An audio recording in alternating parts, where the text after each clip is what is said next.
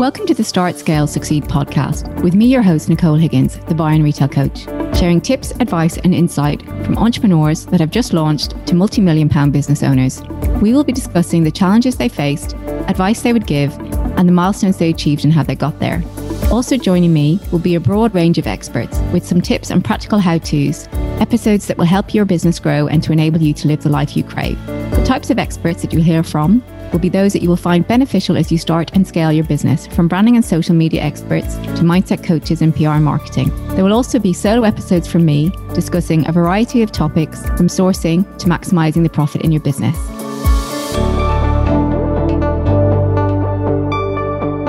Today's episode of Start Scale Succeed is a recording of an Instagram Live with Louisa Tidy, the founder of Floragy.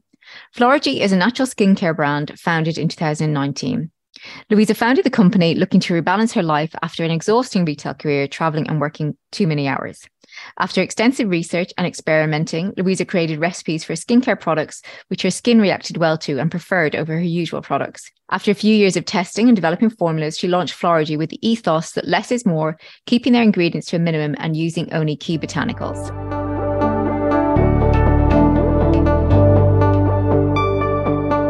I just introduced the brand in terms of your business and that only that you're based in Kent and that you are a vegan friendly skincare brand. So I've got a couple of questions for you and a lot of it is more about how your how you started your business and some of the ethos around your business as well.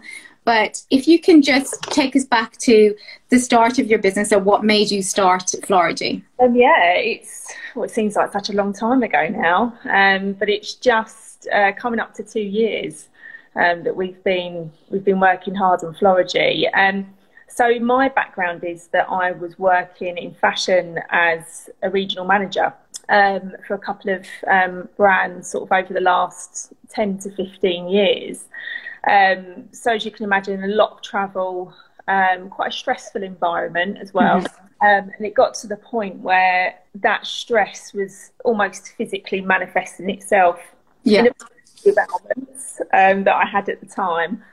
Um, and myself and my husband, we moved to the Kent North Coast um, just for like a better work life balance um, and just to get a sense of, I guess, a sense of that kind of escape from London and that relentless commuting that yeah.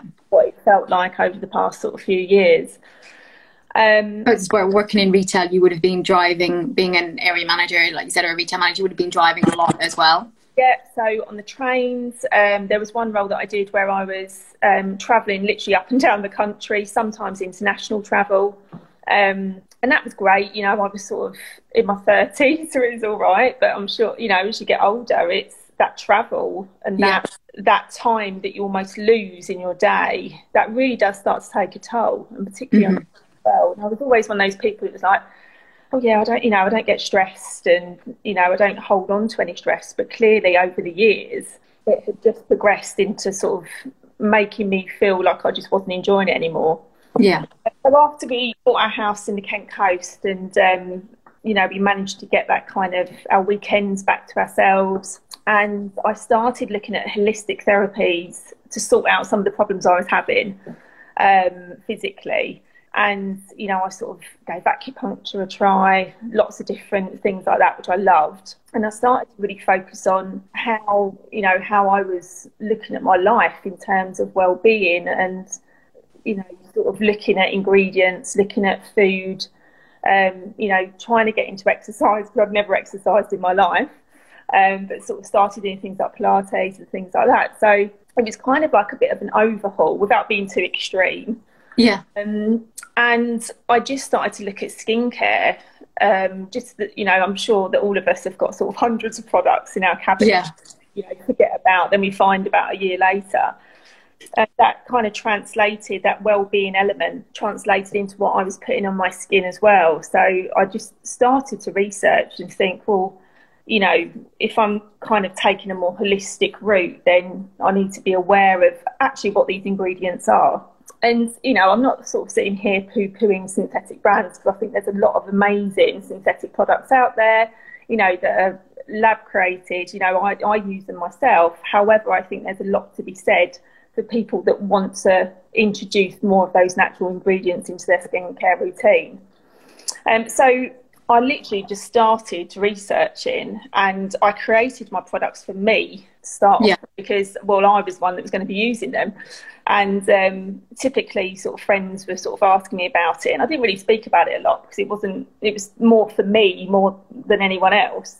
And um, a couple of friends asked for some samples. And then it, it kind of just snowballed from there, really. I guess, like, you know, some other businesses have found as well how did you start? I mean, I know that you said that you did a lot of research beforehand, but what were the ones that you started with, and why did you decide to start with those products? Um, I wanted to, my first ever product was the face oil. I've always had dry skin myself, so I've always looked for for something that's been super hydrating, but also that gives my skin almost like that dewy glow. You know, and I've used sort of various products over the years, and I couldn't really find anything that I felt. You know, I like to feel product on my skin, and I appreciate not everybody does, but I like to feel like I'm I've got a product on, and I like to feel that when I look in the mirror, my skin looks dewy.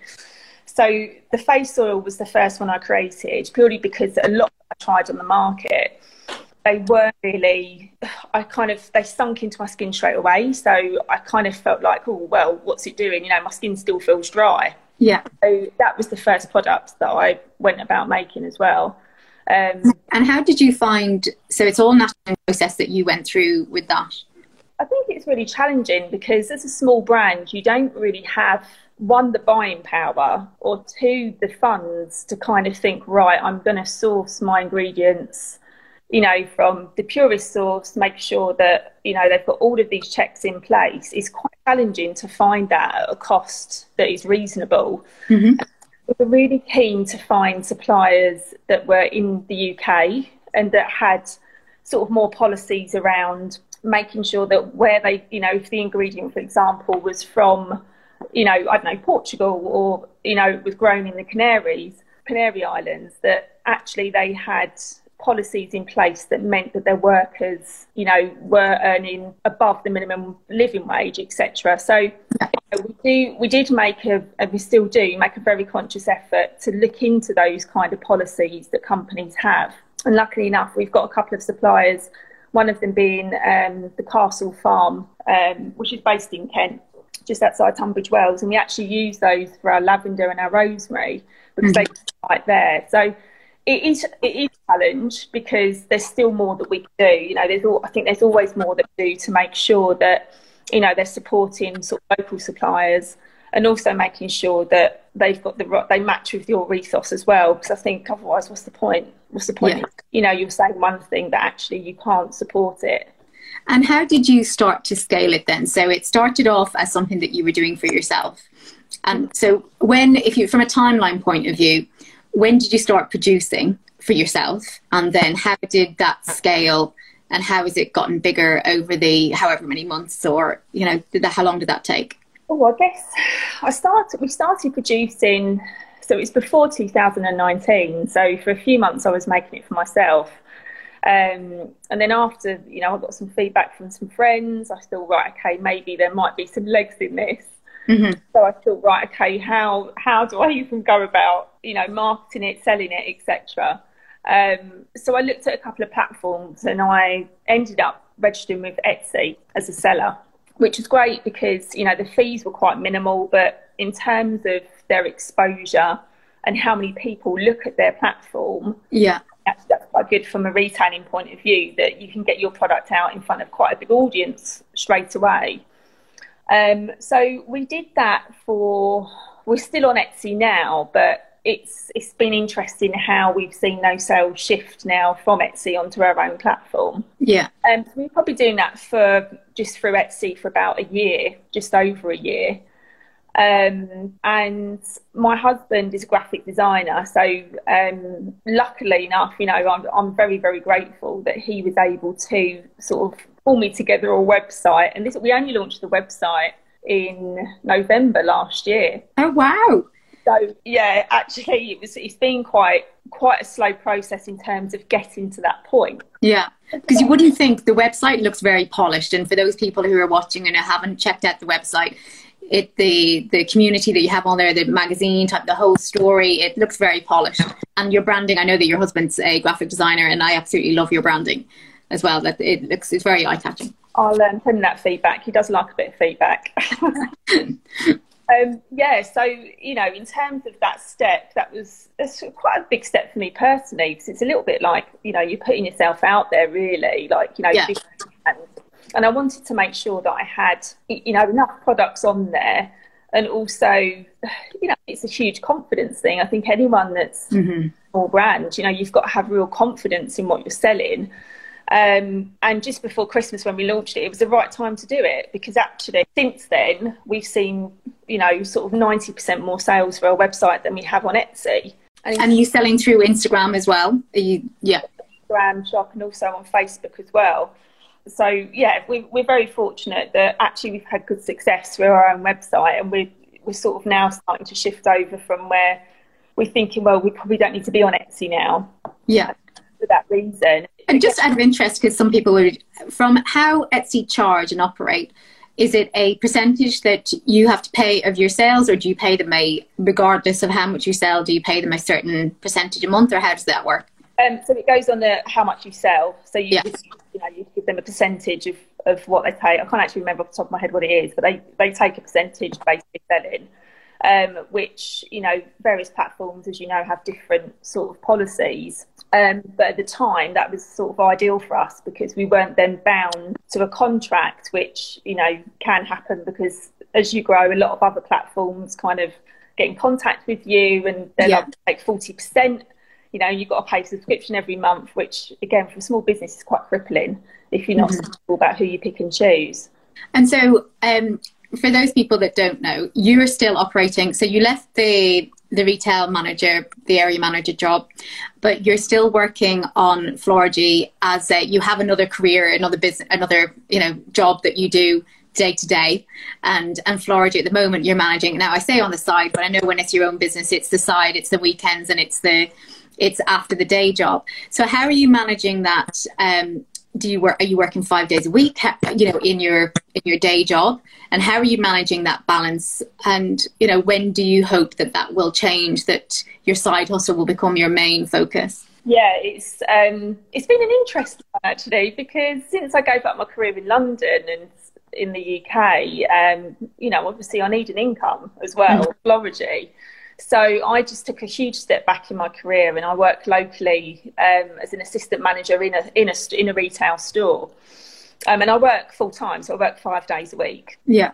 As you said, you know, I'm doing emails on the train in the way in. I'm looking on my lunch break, um, and it is, you know, sometimes it is a little bit of a juggle. But luckily, my husband works from home, so although he's got all of his projects that he's working on, it is quite handy that every yeah know, if he needs to go to the post office, then he's going to have to go to the post of me doing it. Um, but I really got, you know, I, I probably think I'm about, I would say about a year, six months to a year away from looking at you know, what that looks like and hopefully moving over to Floragy full time. Mm-hmm. I think it's great. It's a really, um, Lucy Sheridan, who's someone I follow, she calls it you are the pip the proof it's possible that when you want to do something you know for yourself you don't have to go completely cold turkey from a from a full-time you know high flying career to then your own business with a obviously a lack of income or a very much reduced income to start that you can take that step back and go from either five days a week to four days a week in the same job or to try and reduce your just to change careers to so you've got something that's less demanding on your time that um, that then you can do you can focus on what you want to be your future life your future you know your your business. So that um, you don't have to it doesn't have to be so black and white no it doesn't have to be sudden and you know i'd like to i probably would say i'm not actually a risk taker in terms of that you know i think yeah i could have probably just switched on to doing Floragy full time and i think in the um, you know the current situation with the lockdown has been personally for me pretty good in terms yeah. of spending time on my business. Mm-hmm. Um, so you know that's time that I you know has progressed the business sort of probably six months to a year more than I thought it would would be at this point. Um, but yeah, you, you, know you don't have to go go cold, turkey, but I think you know there are elements that you know, where you know I really like my job, what I do nine to 5 mm-hmm. um, but it's also, you know, it is a massive leap. It's uh, you're giving up everything you've known to jump into the unknown. So, like I said, I'm probably not as much as a risk taker as I'd like to think. Um, and for that reason, it, it's quite nice to have that security. But then at the same time, there are times where, not that I've missed opportunities with Floragy, but perhaps you know I in lockdown, I've seen what I can get out. Yeah. What I can mm-hmm. do if I am doing it full time to compared to not. But like I said, we're not quite there yet. But um, I don't think it will be too much longer. Hopefully. And what, in terms of when you were setting it up and since you've started, what have been your um, biggest challenges? Do you think? Challenges. Um, I would say it's probably knowing where to spend your money. Right. Okay. I think you know, for, there's so many things you can focus on, and when we were first starting out, it was you know you'd make some sales and you'd see the money in your account. Um, you know, I've not taken any money out of my business at all. I've just put everything back in. Yeah. But you get to the point like, right, what? Where do you spend it? You know, is it the photography? Is it the copywriting of the website? Is it press? So I think it's kind of knowing, having a real think about where when you spend your money, what return is that going to get you? Yeah. And what have you found has been the best return on the money that you've spent so far in the business? I think the best return has definitely been a little bit of advertising on social media. I think mm-hmm. um, led to sales. I also think, um, in terms, we invested more recently in our photography. Mm-hmm. So, you know, I had my husband taking pictures of me in our kitchen because we didn't have the money to do that. Yeah. Um, so, I, I, I, yeah, I definitely think it's about you know what value you're getting from that money, and for us, it was definitely photography and also um, copywriting as well. I think since we've had a copywriter sort of look at our website, it's made a huge difference. And like I said before, you know, that's your platform to the world almost. So that's how you recognize. So, you know, it's got to be spot on. And so you've recently won a couple of uh, beauty awards as well. So congratulations on that. And um, if you could just give us a little bit about how that process started. Um, do you have to um, pitch for it, I suppose, or do you enter you enter yourselves into the awards? And um, if you can just give a bit, bit of background about that and how that's helped, because you've won a couple of them, and how it's helped kind of your profile as well. Yeah, I mean, we decided I decided to do the awards because you know I was looking at sort of similar businesses, um, and in terms of exposure, I thought you know the award that we went for was the Beauty Shortlist Awards, which are internationally recognised. Um, the way that they operate as well, and in terms of the kind of brands that have won those awards, I thought, well, that would be the one that I would want to win if I did. Yeah. Um, so you do enter, and it's um, you send off sort of two of each product, and then they test it over a course of sort of five or six months. Um, but they're tested by um, you know beauty editors, um, you know people in the industry. So you know that when you've won an award, it's actually you know from someone who knows what they're talking about. As yeah. Um, which is, you know, it's just huge for us because it's. I never did I imagine that the products that we were creating, you know, we would get that kind of industry recognition for. And you know, this year we won best hair product for our hair oil, which has completely blown my mind because you know, it, and it, as a result of that, we're now stocked in a salon. How does wholesale fit into your strategy now next? Now that you're in one salon, is that something that you want to continue with? Yeah, so we're um, stocked in Macnade at the moment, and again, that's grown. The local customer are seeing us in there, and in terms of their foot traffic, it's just that exposure for us. So, and I think that particularly during lockdown, it's shown us that we can't just rely on our website sales or Etsy sales. We do have to look at that wholesale avenue um, more seriously. Who would be number one on your wholesale wish list? Oh, who's number one? Ooh, I think it's got to be something like a selfie. I think that would be the pinnacle. Yeah, yeah I think. It, I mean, I can really see the brand there. I think it would look amazing. Or Liberty's, the Liberty's beauty department. I think it would look it would sit really nicely within there. What advice would you give to those that are starting or want to start their own um, skincare business? Yeah, I think really just make sure that you've got confidence in what you're doing. So, confidence in your product or your service, Um, and also, don't spend too much time looking what other people are doing as well, because I think it's very easy to sort of look to other brands or other services and think, oh, I'm not doing that, or you know, oh, yeah. I don't use that ingredient, or oh my god, you know, they've just launched this instead, or their packaging looks better to really go back to like your brand pillars and you know you started the brand in the first place mm. and you know what you want to achieve. Um, I, have done it myself. I spent months sort of torturing myself of looking at other brands. God I'm never going to be as big as them or you know I'm never be able to deliver the same kind of message. But I think that you know if you if you create a product that you believe in and you're getting good feedback from your customers, I think that is the key thing over everything. Absolutely, and it's it's that expression: don't compare your chapter one to someone else's chapter twenty in terms of the scale of different. You know, everyone's at different stages within their business. I just want to say thank you very much, Louisa. Thank you for taking the time, and I think it's I love your product, and I can't wait to try some more of it and to watch your journey and see how you progress. Well, I hope you've enjoyed that episode and listening to Louisa's story and how her business has grown. I'll be back again next week with another great guest, and I would really appreciate it if you could leave a Apple review if you've enjoyed this episode and you enjoyed the Start Scale Succeed podcast, so more people can hear the stories and listen to those experts and entrepreneurs sharing their wisdom, their information, and helping you grow and scale your business.